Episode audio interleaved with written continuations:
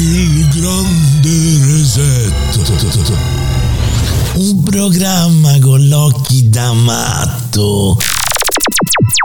Di Simone Pizzi. Sì, sì, sì, sì.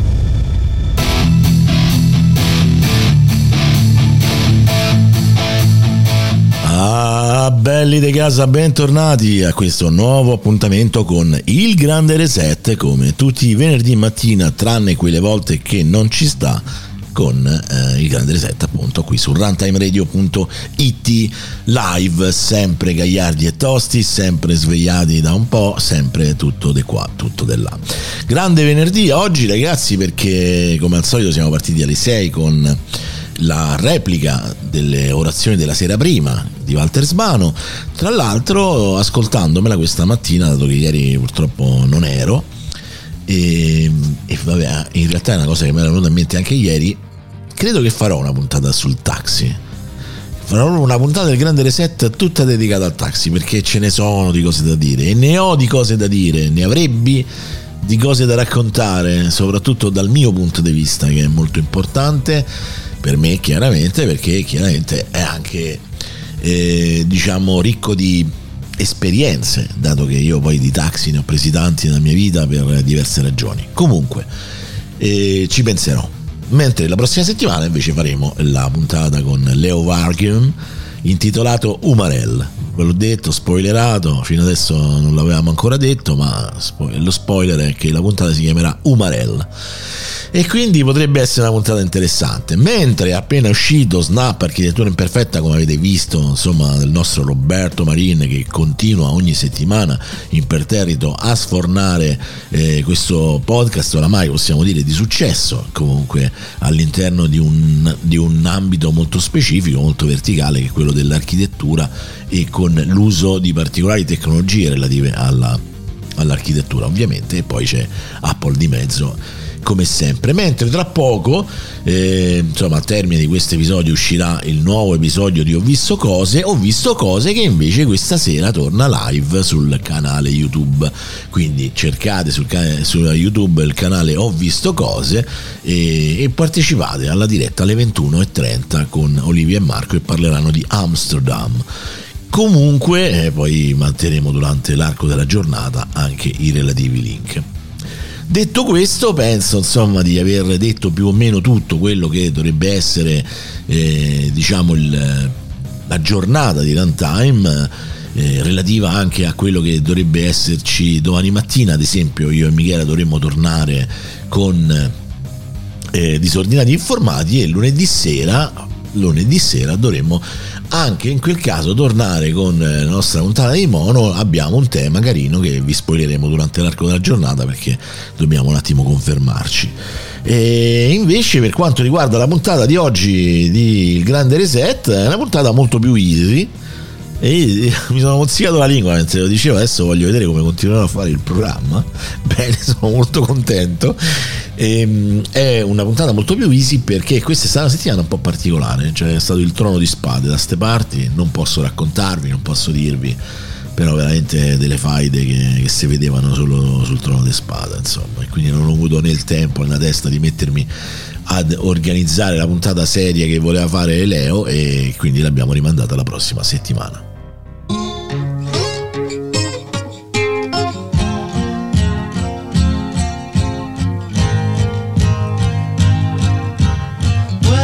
questi erano The Scarafons con Attraverso l'universo. Tra l'altro l'avrò messa mm, boh, una quarantina di volte questa canzone, probabilmente sì. Comunque, prima di iniziare, rettifica di servizio: non c'è domani mattina disordinati informati, ma domenica mattina. Quindi domani mattina dormite tranquilli o ci sarà qualcos'altro. Mentre mi scuso con la chat perché eh, ho scritto le orazioni della sera, sta per iniziare le orazioni della sera, ma in realtà vi spiego l'arcano. Quando stavo scrivendo quel messaggio erano le 6 e avevo appena messo in esecuzione la replica delle reazioni della sera eh, e quindi praticamente ho scritto il messaggio e poi l'ho programmato per le 6 e mezza perché pubblicarlo alle 6 forse sarebbe stato inutile. Quindi sicuramente un po' con le caccole all'occhi cast e via dicendo può essere che è successo questo comunque ragazzi oggi è una puntata easy peasy perché Oggi parleremo, non parleremo di spazio nel senso più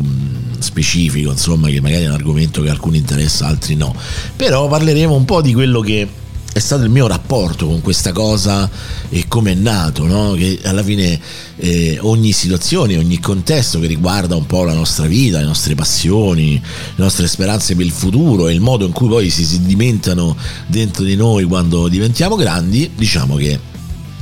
eh, è sempre spesso, non sempre, forviero di, di, aneddoti, di situazioni, di racconti, soprattutto perché se io riporto un po' allo sguardo che avevo quando ero ragazzino a certe cose, eh, è un po' come il bambino commesso nella cover, fatto con l'intelligenza artificiale naturalmente, lo specifichiamo, cover fatta con l'intelligenza artificiale, soprattutto, soprattutto perché devo dire che eh, Bing che utilizza da lì insomma devo dire che da questo punto di vista si sta raffinando sempre di più e le descrizioni anche in italiano addirittura anche se io però comunque preferisco scrivere in inglese perché secondo me capisce meglio e, mm, è quel, quel bambino eh, vestito da astronauta che in, seduto sul prato che guarda il cielo stellato no? un po' questa immagine che, che magari un bambino di per sé non ha neanche la percezione de, dello spazio, di com'è, come non è, vede le cose per quelle che sono, ossia un cielo nero pieno di puntini eh, luminosi che comunque in qualche maniera ti affascinano e cerchi un po' di dentro di te. Magari il bambino dice ma chissà che, che, come funziona come, o forse non se lo domanda neanche però poi il vero primo rapporto ce l'hai un po' con i cartoni animati no? con la fantascienza con i cartoni animati di fantascienza. In particolare io ricordo una cosa molto molto specifica, ecco perché io ogni tanto ne parlo, anche se a guardarlo oggi è invecchiato malissimo, è anche ridicolo da un certo punto di vista, ma c'era un cartone animato in particolare che, che a me ha suscitato veramente tanto fascino e che mischiava due elementi fondamentali, uno lo spazio, la fantascienza e l'altro il la marineria, diciamo così, cioè nel senso comunque il, il, il legame tra spazio e, e, concezione, filosofia della marina, no? del, del, marinarismo, insomma. Ed è Capitan Harlock. Capitan Harlock è uno di quei cartoni animati che in qualche maniera mi ha affascinato tantissimo quando ero ragazzino, un po' per il carisma del personaggio, ovviamente per me che ero ragazzino, oggi lo guardi e dici ma chi sto coglione, no? Perché questo è un po' quello che ti viene da dire fuori. E poi perché a Capitan Harlock è legato un, un, un ricordo veramente molto specifico e importante della mia vita. Perché anche nei cartoni animati giapponesi dell'epoca non è che eh, ci si soffermava magari sulla parte estetica in senso generale dello spazio. Lo spazio era roba nera con, eh, con, le stelle, insomma, fondamentalmente, che poi è un po' quello che, che vedi, no? Però c'è un ragazzo, ho conosciuto un ragazzo, mia madre conobbe una signora eh, nel posto di villeggiatura e una volta praticamente mia madre stava portando a casa di questa signora non so cosa e io andai con lei praticamente mentre entrai dentro casa vidi questo ragazzo che era già grande, cioè avuto insomma 17-20 anni insomma che stava praticamente facendo un disegno con la china. Penso, io adesso ricordo un po' così, no? E praticamente lui stava facendo questo disegno bellissimo di Capitan Harlock,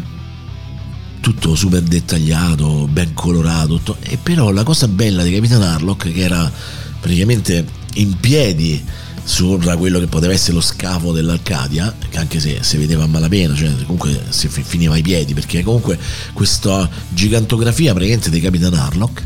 e dietro c'era lo spazio. Però lo spazio non era lo spazio nero con, con, con le stelle, era questo spazio colorato in qualche maniera, no? le nebulose, le, le scie, le, le, insomma, le, aree di polvere spaziale, i gas incandescenti. C'era, c'era di tutto dietro ed era bellissimo. E io rimasi pietrificato a guardare questo disegno e lui che disegnava. E questo ragazzo si accorse di questa cosa e cominciò a spiegarmi, a raccontarmi cose un po' sullo spazio, sulle cose, perché lui comunque era un, un appassionato.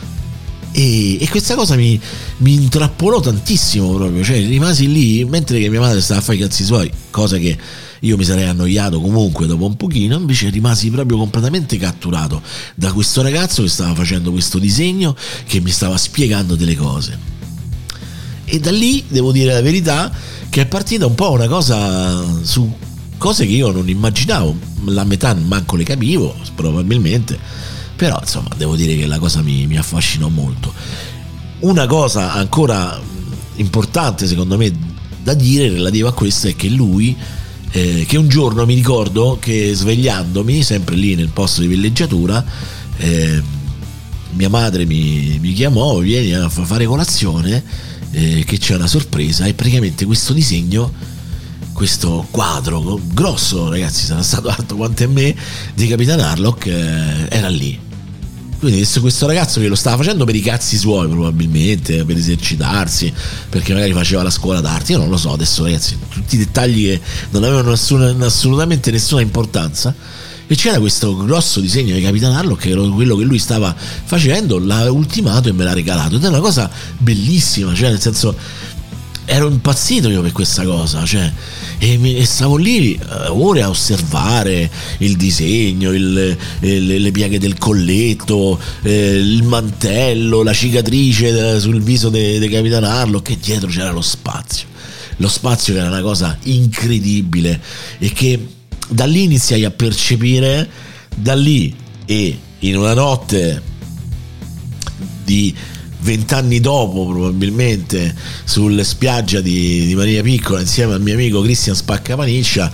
dopo essersi fatti una bella canna e guardare fisso nel cielo ho percepito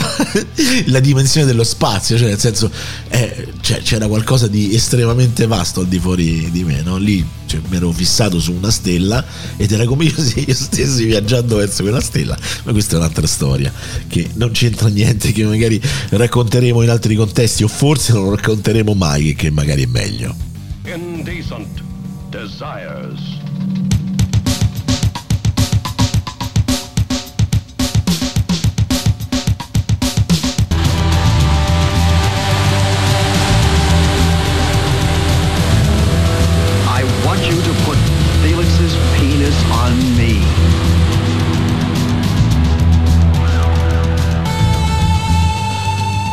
E questo quadro alla fine è stato appeso nella mia cameretta per tantissimi, tantissimi anni, fino a che non so che fine abbia fatto, devo dire la verità, e però non è, non è finita qua, diciamo che a metà degli anni 70, no, diciamo nella seconda metà degli anni 70, diciamo prendiamo un anno così, 1978. E nel 1978 era un periodo in cui noi vivevamo un momento particolare perché comunque l'attività di mio padre aveva preso una svolta, abbiamo vissuto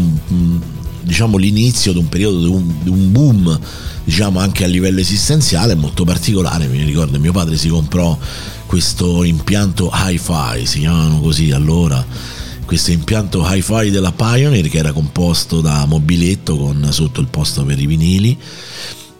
amplificatore eh, sintonizzatore radio, mangia cassette, cioè quindi la piastra delle cassette e ovviamente sopra il giradischi. Questi erano, c'erano tutti i componenti tutti separati e poi c'erano queste due grosse casse di legno eh, che si che, insomma fece installare sopra la parte sopra del, della parete in, questa, in quella che era la sala da pranzo insomma che, che poi era un sala pranzo salotto e alla fine io per tanti anni ho, ho ascoltato la musica lì, anche col volume, cioè nel senso anche senza cuffie, cioè proprio e anzi essendo comunque una stanza abbastanza spaziosa era la stanza dove io mettevo le canzoni che mi piacevano e le cantavo insomma zompettando di qua e di là. Penso che è una cosa di cui non bisogna vergognarsi in tanti penso che abbiano fatto. E insomma intorno al 1978 è entrata dentro casa mia anche un'altra cosa molto importante una cosa di cui io ricordo perfettamente, ma non ricordo né nome né editore né niente. Eh, mi ricordo solo che era un'enciclopedia sullo spazio degli anni 50, diciamo, raccontava la storia del rapporto dell'uomo con lo spazio, la conquista dello spazio, dalla preistoria fino agli anni 70, diciamo così. Cioè che c'entra la preistoria. Vabbè, l'enciclopedia la prendeva un po' larga. Ma la cosa importante di questa enciclopedia è che ogni volume dell'enciclopedia era accompagnata da un disco, un vinile 45 giri. No, erano 33 giri, erano dischi grossi, mi ricordo questa cosa qui. Comunque c'erano questi vinili dove all'interno dei vinili c'era più o meno la storia raccontata eh, in maniera eh, più interessante, più sintetica, insomma, no? con i suoni, eh, le voci degli speaker che raccontavano, era una sorta insomma di, di audiolibro, chiami, chiami, quello che oggi sarebbe un audiolibro, era una cosa molto sperimentale per l'epoca, eh? anche se poi negli anni 70-80 un po' si iniziava a fare questo tipo di, di cose che poi si è persa un po' nel, nel tempo. E c'erano questi importantissimi voci, importantissimi giornalisti con delle voci già conosciute, no? per chi comunque seguiva un po' la televisione. In particolare una di queste era quella di Enzo Tortora, ne ricordo che raccontava uno di questi capitoli della storia dello spazio e se non ricordo male, Enzo Tortora raccontava quella, quella delle due sonde Voyager, che insomma oggi noi guardiamo le Voyager come un miracolo assoluto, no? perché a distanza di più di 40 anni queste stanno continuando in giro e, e ancora risparmiano energia per mandare ogni tanto qualche informazione, dato che sono arrivate nello spazio interstellare, hanno superato quello che è ovviamente lo spazio, il confine del, del sistema solare e si trovano nello spazio interstellare, nel, nel, nel vuoto cosmico, dove stanno facendo rilevazioni che, che non ci si aspettava, quindi comunque cose sempre abbastanza affascinanti. E, e, questa enciclopedia per me fu, fu determinante. Fu determinante perché eh, oltre che me la sono letta e riletta, e c'erano questi dischi che erano bellissimi, queste voci così appassionanti no? che ti raccontavano e facevano sentire i suoni delle, delle sonde, no? cioè i suoni dei, degli, degli input che mandavano verso la Terra e tutta una serie di cose. E più non so se ve lo ricordate, anche se questo non so se era già incluso, però... Eh, proprio una delle sonde Voyager quando arrivò su, su, su Nettuno se non sbaglio che praticamente sorvolando tramite ovviamente tutta una questione di campi magnetici eh, registrò tutti questi suoni strani, no? che tutti eh, furono esaltati dei giornali, io mi ricordo, no? c'ha il suono proveniente dallo spazio, come suonano i pianeti, eh, e sa se invece tanta mitologia su questa cosa qui, no? come se ci fosse qualcuno sul pianeta che stava suonando per la Voyager, per salutare la Voyager. Però ecco, devo dire che se c'è qualcuno, tra l'altro, poi questo perché io di questa enciclopedia ne parlai anche quando eravamo futuro e un ascoltatore mi mandò il link dove era possibile non solo eh, ritrovare anche le digitalizzazioni di questa enciclopedia, ma c'erano anche gli MP3 e vi giuro ragazzi che se conoscete qualcuno che ce l'ha, che può risalire a questa enciclopedia, eh, mi piacerebbe devo dire la verità, recuperare eh, anche qualche informazione proprio per non perdere il ricordo di una cosa che per me è stata importantissima perché mio padre comprava le cose, sì, piacevano anche a lui, ma le comprava perché le poteva comprare, poi magari non gliene fregava niente, questo è un po' come quando raccontai un po' della, della pellicola, no? del fatto che eh, noi a casa avevamo cineprese, proiettori, avevo la moviola per fare i montaggi e tutto quanto, ma lui non la usava, no? cioè ero io da ragazzino, 7, 8, 10 anni che mettevo lì, facevo tagli e cuci, facevo sperimentazione, no? e la stessa cosa valeva per questa enciclopedia, io quei dischi l'ho consumati, cioè io mi ricordo che li ascoltavo e facevo dentro di me, dicevo prima puntata della storia dello spazio e mettevo questa cosa e mi, ascoltavo come se fosse un, un documentario radiofonico, cose del genere, insomma. E questa è è un'altra cosa che ha contribuito tantissimo alla fascinazione dello spazio perché il modo in cui venivano raccontate ha sicuramente influito sul quanto io poi ho veramente provato passione per questa, per questa cosa dello spazio e che poi ovviamente ancora oggi fa parte di me. Ma c'è anche un terzo elemento fondamentale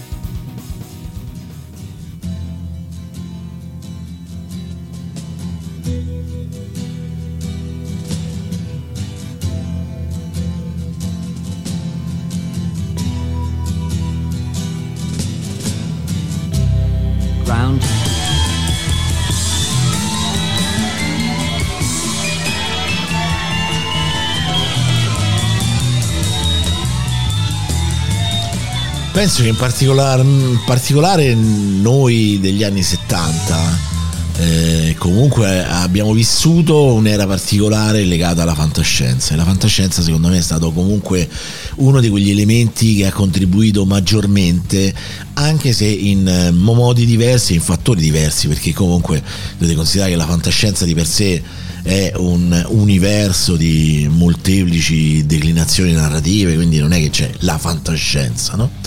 però diciamo che in, alcuni, in, alcune, in, alcune, cose io ho catturato, diciamo, da ragazzino alcune cose che mi hanno veramente sempre affascinato. No? Se lasciamo perdere Star Trek, la serie classica che io vedevo da ragazzino, però lì era più una cosa cowboyesca, insomma, cioè sì, c'era lo spazio, c'erano gli alieni, però eh, non lo so, nel senso, sempre avuto grande, grande fascino sicuramente per Star Trek. Eh, però secondo me The Motion Pictures, il film, il primo film, secondo me è stato forse la sintesi di quello che voleva essere un po' quel, quel, quella serie tv, insomma, diciamo, quella, quella, quell'opera narrativa. Anche perché il film di per sé, che forse non sarà stato neanche un mega filmone, un film che se lo vedi oggi è lentissimo, tutta la parte di quando loro arrivano sull'Enterprise è veramente lenta, cioè nel senso anche inutilmente, però lì c'era proprio eh, voler mostrare un po' la magnificenza e dall'altra parte c'era anche un altro aspetto importante che era quello di eh, riempire dei buchi di una cosa che in realtà era un pilot per per, eh, per, la TV, cioè per una seconda, stag- cioè una seconda serie, una seconda fase ovviamente della serie televisiva. Però quel film eh, racchiudeva comunque un aspetto più eh, scientifico-tecnologico dello spazio, eh, c'era il mistero, c'era il mistero di questa entità superiore, c'era l'equazione umana e c'era la Voyager, c'era Voyager, c'è uno dei, dei, insomma, dei, dei, Voyager, delle seconde Voyager, quindi ritorniamo un po' alle origini di prima, no? Quindi prendere praticamente, cioè la storia di per sé era, era figa, cioè comunque voi immaginate eh, quello che, che, che, era stato previsto che, che, in effetti è successo, cioè il fatto che una delle sonde Voyager eh, ha continuato a viaggiare nello spazio, è entrato nello spazio interstellare e lì si diceva cioè, forse entrato in un buco nero, è entrato in un'altra parte dell'universo e via dicendo, vabbè insomma fantasticando un po' e, e praticamente sta, sta, sonda è stata catturata da delle intelligenze eh, meccaniche, eh, comunque delle, del, del, del, un pianeta macchina che raccoglieva la conoscenza di tutto l'universo, però quello che gli mancava era la cosa del contatto umano. No? E quindi loro quando trovano la Voyager eh, pensano che quel, quell'oggetto viene dal creatore, che questi segnali che mandava, continuava a mandare verso una direzione, fossero segnali eh, verso il creatore, quindi loro arrivano, insomma, cioè, vabbè, comunque lì c'è tutta una serie di... Eh, eh, eh, diciamo di elevazione all'ennesima potenza di mistificazioni concettuali della fantascienza allo stesso tempo l'equazione umana che era una cosa fondamentale ma soprattutto il mistero verso lo spazio Ecco, diciamo queste sono cose che hanno influito tanto quanto ha influito Forbidden Planet, no? il pianeta proibito. Lì aggiungevo poi l'ha, l'ha fatto il concetto, eh, un'altra cosa che si mischia, eh, diciamo, a una cosa che poi mi si è sviluppata piano piano negli, negli anni, anche se come seminalmente già era presente in me, che era quella per l'archeologia, no? cioè nel senso comunque pensare alle civiltà, le civiltà passate, no? e voi immaginate quanto possa nella testa di un ragazzino eh, arrivare proprio alla super ennesima potenza il concetto di una civiltà antichissima e perduta di un altro mondo, no? quindi proprio lì che te lo dica fa, se mischiano due cose. E il terzo elemento è un film della Disney che ho riguardato recentemente, sebbene secondo me Forbidden Planet ancora oggi è un filmone, cioè ovviamente se escludiamo poi tutte le connotazioni culturali no, dell'epoca, ossia c'è un problema, la donna strilla e si abbraccia l'uomo, no? cioè nel senso che qualsiasi, qualsiasi, cosa le donne quello che facevano è strillare e abbracciare l'uomo, tra l'altro questo succedeva anche nella prima serie, cioè nelle delle prime tre stagioni, due stagioni di, di Star Trek, eh, quindi mi ricordo c'era sempre Ura che strillava, no? se escludiamo quello, comunque il film è un film ancora valido, ma soprattutto dal punto di vista tecnico è incredibile il modo in cui è stato realizzato. No? L'altro film è il film della Disney, è The Black Hole, il buco nero, no? Che sebbene il film sia un po' una cazzata e c'era un po' questa concezione, non so se ve lo ricordate, c'era questa visione eh, nella fantascienza de, dell'epoca eh, che si replica anche su una puntata di Spazio 1999, eh, Il Sole Nero si intitola, che praticamente tu se entravi nel, nel campo gravitazionale di un buco nero finivi dall'altra parte dell'universo, cioè nel senso non c'aveva logica questa cosa, però va bene, cioè nel senso si pensava questo allora. E The Black Hole era la stessa cosa. Che poi tra l'altro The Black Hole parla proprio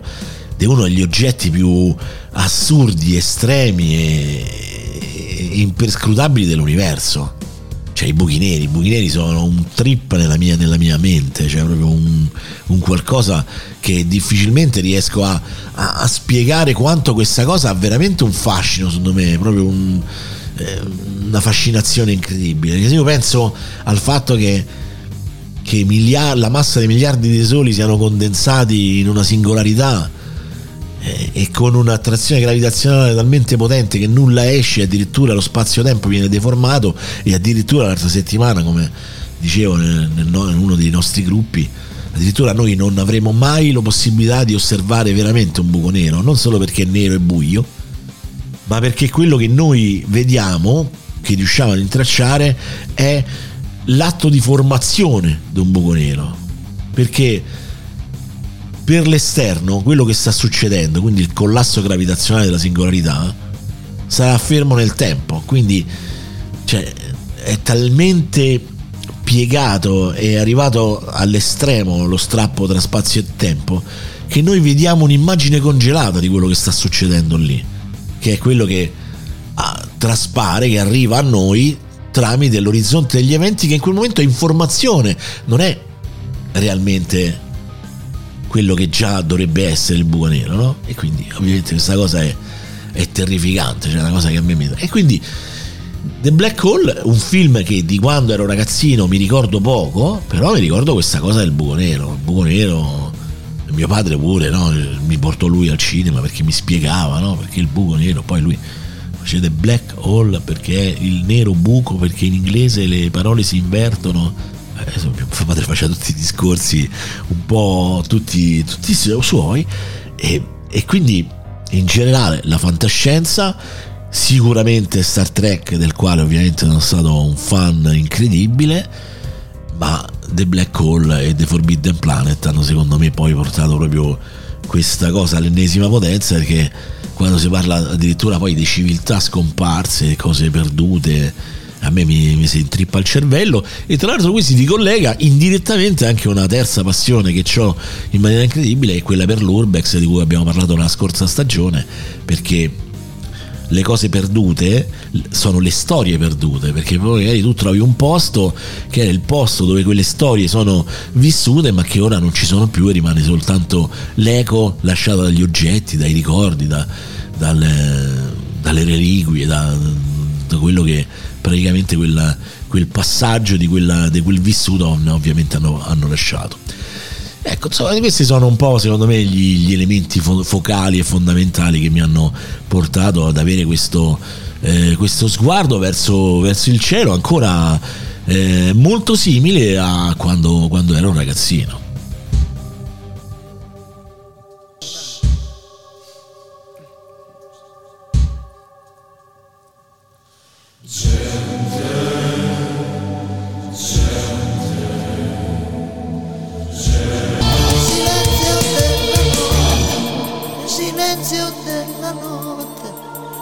Silenzio della, nel silenzio della notte, nel silenzio della le cicale e le stelle, Lucio Dalla, grande, grande artista, di cui sentiremo la mancanza. Comunque, eh, poi quando parliamo di, di fantascienza, noi parliamo di gente che, che, se ne va a spasso per la galassia come se niente fosse, no? Cioè, nel senso, vediamo, sentiamo parlare di parse, cani luce, velocità curvatura come se se fossero caccole. E quando noi pensiamo che la stella più vicina a noi Proxima Centauri è a 4 anni luce da noi, dice, beh, però cazzo è vicina. E in effetti è vicina. Però noi non ci avviciniamo minimamente a quella che, che è la velocità della luce. Oggi è stata lanciata, in questi tempi è stata lanciata una sonda che che va a una velocità, forse l'oggetto più veloce che l'uomo è riuscito a costruire, pare che nel momento più di maggiore spinta arriverà a 600 milioni di chilometri al, secondo, al minuto, al sorcazzo, insomma, che comunque qualsiasi cosa è, è, è, è equivalente allo 0,5% della velocità della luce, quindi immaginate che oggi queste distanze sono incolmabili per l'uomo, no? Cioè, nel senso se non tramite vi, vi, viaggi generazionali eh, che oggi sono assolutamente completamente inipotizzabili però per quelli nati nella mia generazione il fatto che un giorno l'uomo esplorerà la, le stelle è un dato di fatto cioè noi lo consideriamo una cosa che oggi è infattibile e che consideriamo una boiata. Ma che molti scienziati in realtà eh, sanno che oggi non abbiamo la possibilità di farlo, ma un giorno qualcuno lo farà così come abbiamo superato tantissimi altri limiti, supereremo anche questo. Chiaro che qui il limite inizia a diventare più fisico che strettamente tecnologico, però eh, siamo abbastanza convinti che prima o poi eh, qualcosa cioè, riusciremo a fare e già oggi sono tante teorie, no? perché oggi io penso mi sarebbe piaciuto vivere in, una, in un'epoca in cui eh, le generazioni potevano decidere se vivere nello spazio, se vivere in una colonia, se vivere sulla Terra. Eh, insomma, in un mondo dove eh, le scelte, le potenzialità potevano essere quasi infinite da un certo punto di vista, no? Però per ora noi siamo qui sul nostro pianeta e, e stiamo facendo del tutto per, per far, fargli del male con tutto l'impegno possibile, con il peggio di quello che poi alla fine questa famosa equazione umana di cui si parlava nei, nei film di Star Trek in realtà dà il peggio di sé, con l'avidità, con l'arrivismo, con, con eh, l'abuso e il potere. Però recentemente, alla fine, sapete che alla fine noi noi guardiamo l'orizzonte, no? c'è, c'è, gente fra di noi che, che, vende il petrolio facendo finta che non ci siano problemi, c'è gente che fa le guerre e c'è altra gente che sta appizzata da una parte con, con la mano sulla fronte a spizzare l'orizzonte. L'orizzonte in questo caso è un orizzonte cosmico, un, un orizzonte che, che, va al di là anche della nostra, eh, della nostra normale percezione, quindi queste persone che osservano sono persone che hanno studiato e alla fine comunque cercate che te ricercate l'hanno trovato quello che fino a un po' di tempo fa quando ero ragazzino io veniva considerato impossibile no? perché si considera la Terra come un unicum si considerava anzi la Terra come un unicum nell'universo proprio perché tutta una serie di valori eh, statistici eh, insomma dei, dei, fattori talmente in, in, univoci hanno portato la vita e l'evoluzione sul, sul nostro pianeta, cosa che sul, a, rispetto a quello che era intorno a noi sembrava praticamente impossibile. In realtà quando abbiamo iniziato a poter guardare verso le altre stelle e a vedere che anche le altre stelle avevano dei pianeti, iniziava a esserci maggiore ottimismo sul fatto che prima o poi avremmo trovato un pianeta eh, che potremmo considerare abitabile, no? E alla fine l'hanno trovato in qualche modo perché nel, nel, nel sistema T-Garden, che è a 18 anni luce da noi, è una nana, una nana rossa, il pianeta più interno del sistema solare è un pianeta eh, fatto al 98% composto di acqua eh, con una temperatura media di 28 gradi centigradi e quindi è un pianeta potenzialmente però dice noi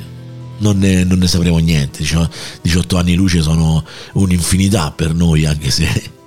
anche se appunto se vedi la fantascienza pare che so due cazzate, no? E, però un giorno qualcuno, qualcuno ci andrà e molti lo dicono, cioè state tranquilli che un giorno ci andremo. E questo un po' in qualche maniera, anche se so che io questo non lo vedrò mai, probabilmente non lo vedranno i nostri figli,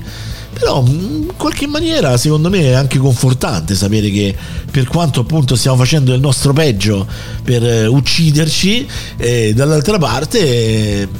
c'è ancora qualcuno che è convinto che l'umanità sopravviverà eh, non solo qui ma, ma, anche altrove. Questa è una cosa, è un pensiero che io trovo romantico e poetico allo stesso tempo e, e mi, mi, lascia sempre quella speranza che, che mi ostino ad avere verso, verso noi,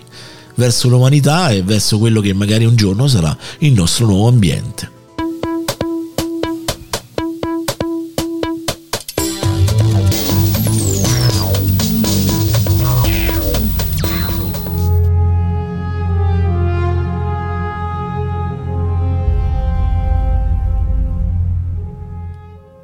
Ebbene ragazzi,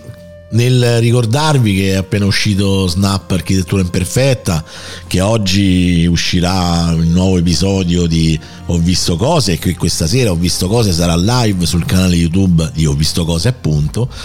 nel ricordarvi che tra poco poi uscirà anche questo e che eh, durante l'arco della giornata faremo uscire altre cose, daremo altre comunicazioni su quello che è il futuro e che domenica, non sabato, io e Michela torniamo con i disordinati informati. Vi ricordo anche che eh, tra poco qui su Runtime Radio ci sarà eh, Radio Anziano e,